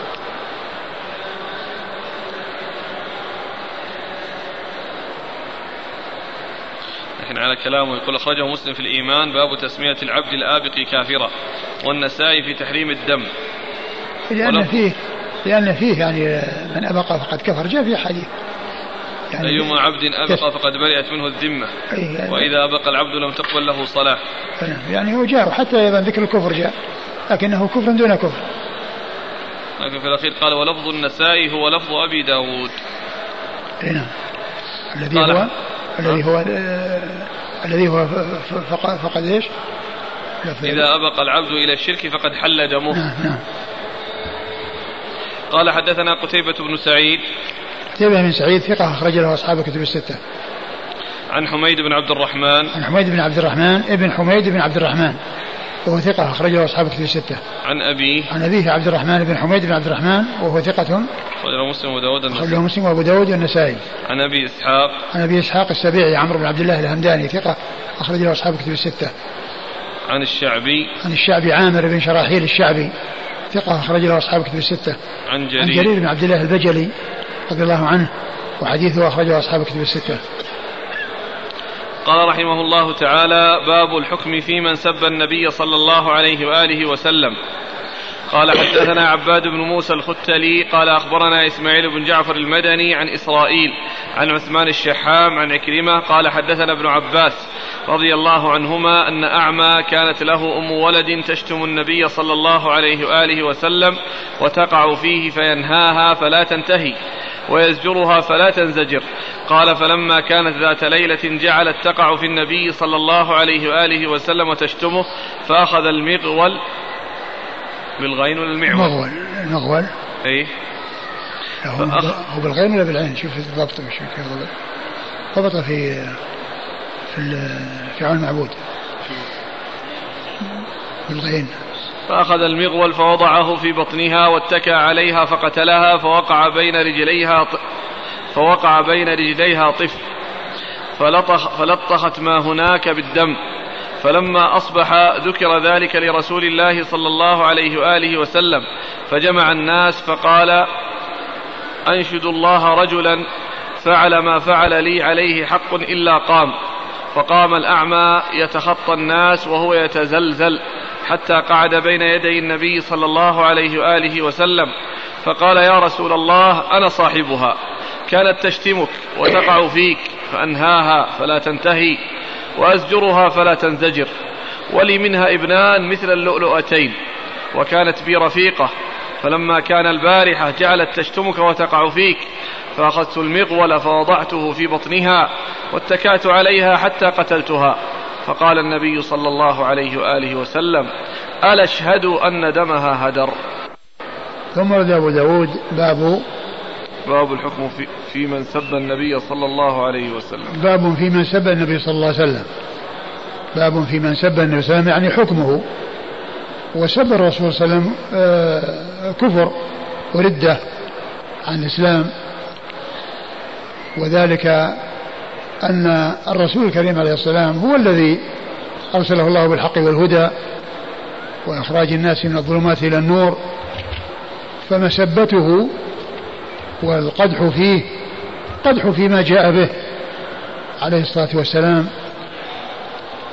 وقد أورد أبو داود حديث آه ابن عباس. حديث ابن عباس أن رجلا أعمى كان له أم ولد. وأم الولد هي الأمة التي أولدها ولدت له فصارت يقال لها أم ولد. يعني تبقى حتى يموت وتعتق بموته. وكان له منها ولدان كاللؤلؤتين وكانت تسب النبي صلى الله عليه وسلم. وكان ينصحها فلا تنتصح ولا تنتهي. وكانت به رفيقة يعني معناه معاملتها له طيبة. ولكن كونها تسب الرسول صلى الله عليه وسلم غضب للرسول صلى الله عليه وسلم ولم ينظر إلى حظ نفسه وإلى كونها محسنة إليه لم ينظر إلى إحسان إليه إلى إحسانها إليه ورفقها به ومعاملتها المعاملة الطيبة وإنما ساءه وأغضبه هذا الجرم الذي يحصل منها وهي شتم الرسول صلى الله عليه وسلم وسبه. فذات ليلة حصل منها أنها شتمته فقام وأخذ المغول وهو يعني كالسيف الصغير يعني يجعله الإنسان يعني بين ثيابه فليس كبيرا بحيث يظهر ولكنه شبيه بالسيف وهو صغير أو حديدة. فكانت جاء وضعها على بطنها واتكى عليها حتى ماتت ولطخت ما حولها من الدم. ووقع بين يديها صبي. يعني أنه أحد أولادها لعله وقع بين رجليها أو جاء بين رجليها. ولكن ليس فيه معناه أنه قتل أو أنه أصابه قتل أو أصابه هلاك وإنما يمكن لما رآها جاء وقع بين رجليها. فالرجل ما أخفى نفسه وما أظهر. يعني فالرسول صلى الله عليه وسلم أخبر بذلك فجمع الناس وأنشدهم نشدهم بالله عز وجل أن أن أن أن الذي حصل منه ذلك يبين نفسه. فقام رجل أعمى يتخطى الناس حتى جاء وقعد عن نفسه وقال أنا صاحبها. قال ما له قال إنها كانت تشتمك وأنها كانت برفيقة وأني نصحتها فلم, فلم تستجب. وأنها البارحة حصل منها ذلك فقمت وفعلت بها كذا وكذا فقال عليه السلام ألا اشهدوا أن دمها هدر؟ يعني أن قتله أنه قتل بحق. نعم.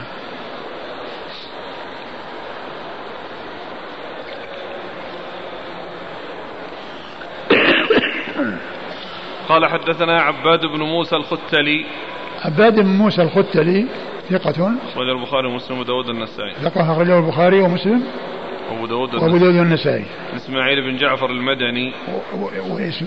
وإسماعيل. لا عن عن إسماعيل عن إسماعيل. بن جعفر المدني ثقة أخرجه أصحاب كتب الستة. عن إسرائيل. عن إسرائيل بن يونس بن أبي إسحاق ثقة أخرج له أصحاب كتب الستة. عن عثمان الشحام. عن عثمان الشحام وهو لا بأس به. لا بأس به أخرج له مسلم وأبو داود والترمذي والنسائي. مسلم وأبو داود والترمذي والنسائي. عن عكرمة عن ابن عباس. عن عكرمة عن ابن عباس وقد مر ذكرهما.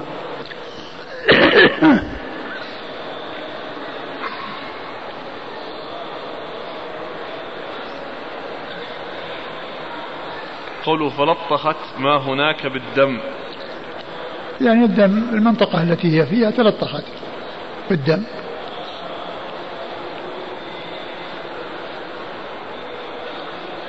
فقام الأعمى يتخطى الناس وهو يتزلزل. يعني كأنه يعني يعني بين الناس يعني إنه يتزلزل من أجل يعني ليس مشيته مستقيمة يعني كالذي يمشي في يمشي في براح ويمشي في فضاء وإنما يمشي يتعثر لأن الناس مزدحمين وهو يتخطاهم نعم. قال حدثنا عثمان بن أبي شيبة وعبد الله بن الجراح عن جرير عن مغيرة عن الشعبي عن علي رضي الله عنه أن يهودية كانت تشتم النبي صلى الله عليه وآله وسلم وتقع فيه فخنقها رجل حتى ماتت فأبطل رسول الله صلى الله عليه وآله وسلم دمها. ثم ورد أبو داود حديث علي رضي الله عنه أن يهودية كانت تشتم النبي صلى الله عليه وسلم فخنقها رجل فحتى ماتت فأهدر النبي صلى الله عليه وسلم دمها. فأهدر النبي صلى الله عليه وسلم دمها. وهذا مثل الذي قبله. يعني الذي الذي قتل تلك التي تسب النبي صلى الله عليه وسلم وهذا خنق تلك اليهودية التي كانت تسب النبي صلى الله عليه وسلم حتى ماتت فالنبي صلى الله عليه وسلم اعتبر دمها هدر. نعم. قال حدثنا عثمان بن أبي شيبة وعبد الله بن الجراح. عثمان بن أبي شيبة مر ذكره عثمان بن الجراح. صدوق يخطئ أخرجه أبو داود والنسائي في مسند مالك وابن ماجه. صدوق أخرجه أخرجه أبو داود والنسائي في مسند مالك وابن ماجه. عن جرير. عن جرير بن عبد الحميد الضبي الكوفي ثقة اخرج له أصحاب كتب الستة. عن مغيرة. عن مغيرة بن مقسم الضبي وهو ثقة اخرج له أصحاب كتب الستة. عن الشعبي. عن الشعبي عامر بن شراحيل مر ذكره. عن علي. عن علي بن أبي طالب رضي الله عنه أمير المؤمنين. رابع الخلفاء الراشدين الهادي المهديين صاحب المناقب الجمة والفضائل الكثيرة. وحديثه عند أصحاب كتب الستة. والحديث ضعفه الألباني في ضعيف سنن أبي داود ولكنه صححه في آه، إرواء الغليل ثم أيضا هو بمعنى الحديث الذي قبله. الحديث الذي قبله هو شاهد له وهو بمعناه.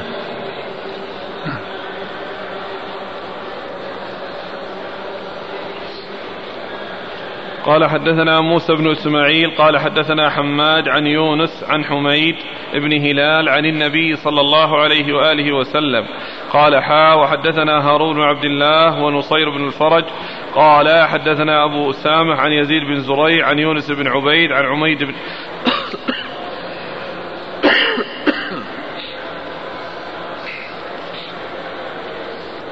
عن حميد بن هلال عن عبد الله بن مطرف عن أبي برزة قال كنت عند أبي بكر رضي الله عنه فتغيظ على رجل فاشتد عليه فقلت تأذن لي خليفة رسول الله صلى الله عليه وآله وسلم أضرب عنقه. قال قال فأذهبت قال فأذهبت كلمتي غضبه فقام فدخل فأرسل إلي فقال ما الذي قلت آنفا؟ قلت إذا لي أن قلت إذا لي أضرب عنقه. قال أكنت فاعلا لو أمرتك؟ قلت نعم. قال لا والله ما كنت ما كانت لبشر بعد محمد صلى الله عليه وآله وسلم. ثم ورد أبو داود يعني هذا الأثر عن أبي بكر رضي الله عنه أنه كان عنده رجل فتغيظ عليه أبو بكر رضي الله عنه وأغضبه فقال له أبو برزة إذن لي أن أقتله؟ فخفف ذلك من غضبه ودخل منزله فنادى أو دعا أبا برزة وقال ماذا قلت؟ قال قلت كذا. قال أكنت قاتله؟ قال نعم. قال ما كان هذا لأحد بعد رسول الله صلى الله عليه وسلم. يعني الذي بعد الرسول ما ليس له إلا أن ينفذ ما جاء الرسول صلى الله عليه وسلم. لا يقتل يعني آآ آه، آآ آه، قتلا يعني من غير أساس وإنما قتله يكون على أساس من كتاب الله عز وجل أو سنة رسوله صلى الله عليه وسلم. والرسول صلى الله عليه وسلم جاء عنه لا يحل دم امرئ مسلم إلا بحديث ثلاث الثيب الزاني والنفس بالنفس وتارك للدين هم فارق الجماعة. نعم. لكن هذا ما يخالف أن الإمام إذا رأى أن يعزر أحد بالقتل أن يقتله. نعم هذا إذا كان مستحق. إذا كان مستحق يعني يعني حصل منه جرم أو حصل منه ذنب يقتضي ذلك. أما إذا كان ما حصل شيء من ذلك فإنه ليس له أن يقتله وليس عنده آه، ما يوجب القتل. قال حدثنا موسى بن إسماعيل. اظن كان قيل إنه كان يعني أظن في عون المعبود يعني شيء حول أنه يعني تكلم على أبي بكر أو أو شيء من هذا القبيل. ولعله من أجل هذا أورده. يعني سب غير الرسول ليس كسب الرسول. قيل لأنه سب أبا بكر رضي الله عنه. هذا هو لأن سب سب غير الرسول ليس كسب الرسول عليه الصلاة والسلام. نعم. إذا يحمل قوله ما كانت لبشر يعني ما كان ليس له ليس لأحد أن يقتل يعني لكونه سب. إلا النبي صلى الله عليه وسلم. إلا النبي صلى الله عليه وسلم. قال حدثنا موسى بن إسماعيل. موسى بن إسماعيل التبوذكي البصري. ثقة أخرج له أصحاب كتب الستة. عن حماد حماد هو بن سلمة بن دينار البصري ثقة أخرجه البخاري تعليقا ومسلم وأصحاب السنن. عن يونس بن عن يونس بن عبيد وهو ثقة أخرجه أصحاب كتب الستة. عن حميد بن هلال عن حميد بن هلال ثقة أخرجه أصحاب كتب الستة. عن النبي صلى الله عليه وسلم. عن النبي صلى الله عليه وسلم وهذا معضل. نعم. ما أدري هل شوف طبقته من طبقة صغار التابعين أو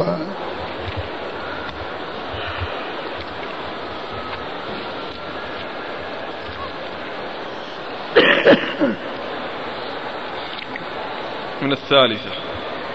من الثالثة إذا هو تابع. إيه؟ نعم يكون مرسل. يكون مرسلا لا يكون معضلا. نعم.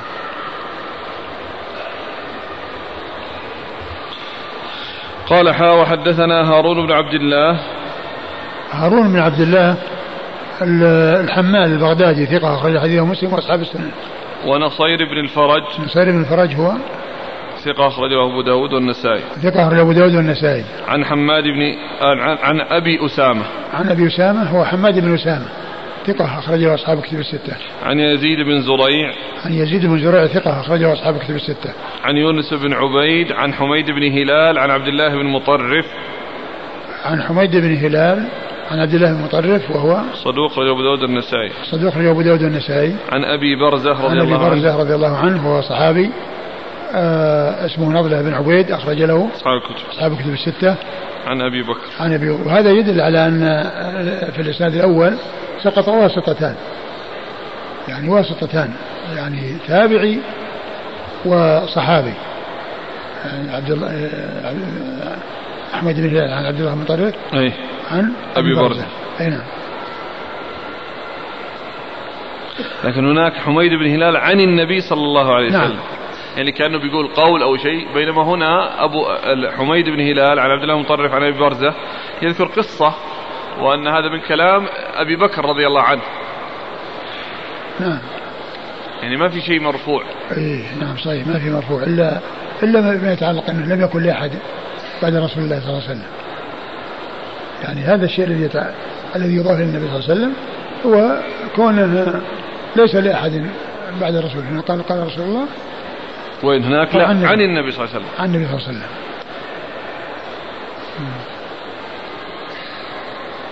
قال أبو داود هذا لفظ يزيد. هذا لفظ يزيد يعني في, في الإسناد الثاني. يزيد بن زريع. إيه.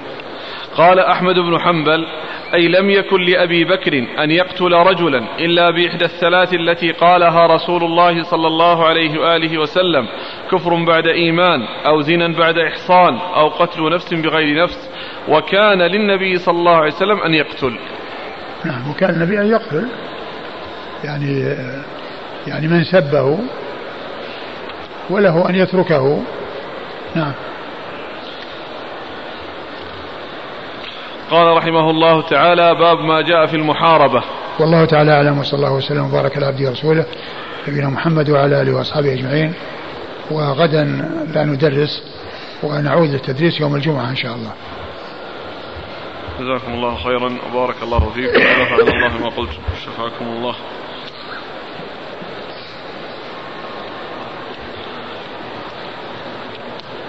فوقع بين رجليها طفل يقول ألا يدل على أنها كانت حامل؟ لا. لا ما يدل. لأنه يعني كونه وقع بين رجليها يعني سقط بين رجليها. كأنه يعني رآها بهذا الحال وجاء يبكي وسقط بين رجليها.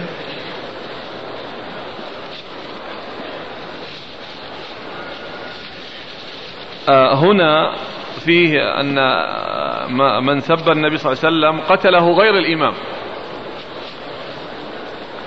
فتلك المرأة أم الولد قتلها صاحبها وهنا اليهودية قتلها آخر. نعم. فهل في هذا دليل على أن المرتد أو ساب الرسول صلى الله عليه وسلم يقتله من سمعه؟ لا ليس له يقتله لكنه لو حصل القتل يعني هدر. لو وجد القتل هدر. لأن القتل هو للإمام ويترك هذا للإمام. لكن لو وجد فإن الدم هدر. ليس في قصاص.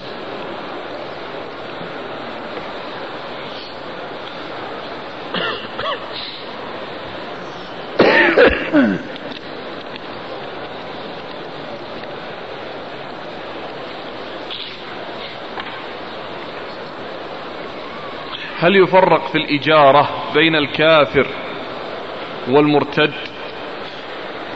الإجارة. إيه أجر الإجارة قد أجرنا من أجرت آه. في الإجارة أجار عثمان عبد الله بن السرح. فهل يفرق في الإجارة بين الكافر والمرتد؟ المرتد أشد من الكافر. أقول من كفر بعد الإسلام ثم رجع أشد من الكافر. أشد من الكافر الأصلي.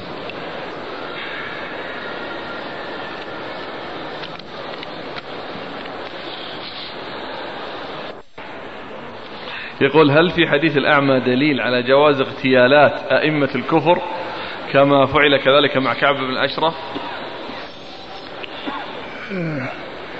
إذا كان سيترتب على ذلك أضرار بالمسلمين فليس من المصلحة يعني الإقدام على هذا العمل.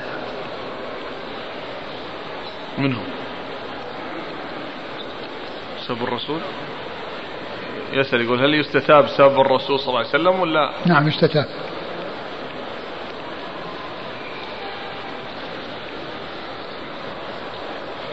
يقول كافر قتل مؤمنا ثم قام أخو هذا المؤمن المسلم قام أخوه وقتل هذا الكافر الذي قتل أخاه في دولة في دول الكفر أوروبا هل هذا الفعل صحيح؟ إيش العمل؟ إيش؟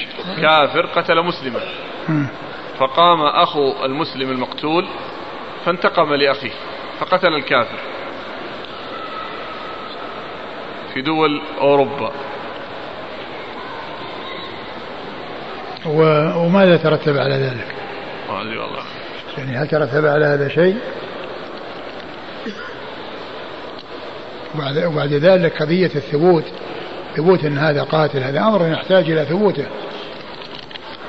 ما يكفي أن يعني مجرد القول بأنه قتل أو أنه قتل يعني لابد من من الثبوت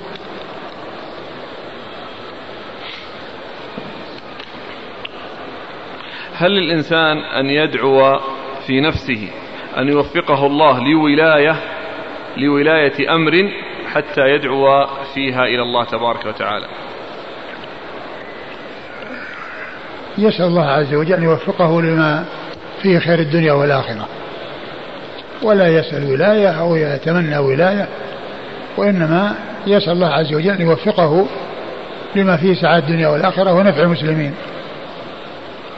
قريب من هذا لأن, لأن الإنسان ما يدري يعني ماذا يكون له إذا حصل الولاية قد يتغير حاله وقد يعني يحصل له ضرر بسبب الولاية. أنه يعني ما يقوم بالواجب والشيء الذي كان يريده آه، قد يعني آه، لا يهتم به أو لا يحسب له حساب بعد ما يصل للولاية. أقول جاءت أسئلة في مثلا من سأل مناصب دينية الإمامة أو الأذان أو التدريس. هذا ما في بأس قضية يعني الإمامة أو الأذان لأن هذه أمور طيبة ولا بد للناس منها والإنسان له مقصد يعني كونه يصير مؤذن كونه يكون محافظ على الصلاة وكونه إمام أيضا كذلك يحافظ على الصلاة. ولا تفوته الصلاة وكونه أيضا يعني يتمكن من حفظ القرآن وإثبات محفوظه يعني كل هذه مقاصد طيبة. شخص نوى وكذلك التدريس يعني كونه يقوم ب يعني إيصال الحق وإرشاد الناس إلى الخير. نعم. شخص نوى أن يوقف بعض ماله وكتب كذلك لكن لم يثبت ذلك في المحكمة. فهل هذا الوقف يعتبر وقفا شرعيا؟ مجرد النية لا يثبت فيها شيء ولكنه لا يتوقف الأمر على المحكمة. فلو كتب أو أشهد لو كتب أو أشهد على أن هذا وقف فإنه يكون بذلك وقفا. وأما مجرد ما في قلبه وفي نيته هذا لا يثبت, لا يثبت به شيء. من نوى أنه يفعل شيء ولا فعله ف ما يعتبر عليه شيء. مجرد النية لا يترتب عليها شيء. يقول من قال إن النبي صلى الله عليه وسلم لم يحلق لحيته من أجل أنه لا يوجد الموس. بينما نحن نجده في زماننا. هل يعتبر هذا سب؟ سبحان الله يعني إيش الكلام هذا؟ هذا كلام صاحي ومجنون هذا ليس من كلام العقلاء هذا من كلام المجانين. ما يوجد الموس الموس مو موجود والناس يحلقون عند الجمرة عند المروة وعند الجمرة يحلقون بإيش؟ هذا كلام يقال هذا هذا أقول هذا يعني يصل إلى درجة السب؟ هذا من من أغرب يعني هذا هذا هذا سفه. أقول هذا سفه وإضافة وإضافة شيء إلى الرسول صلى الله عليه وسلم أنه آه، سيفعل كذا وكذا. يعني تقويله ما لم يقله وهو كذب عليه.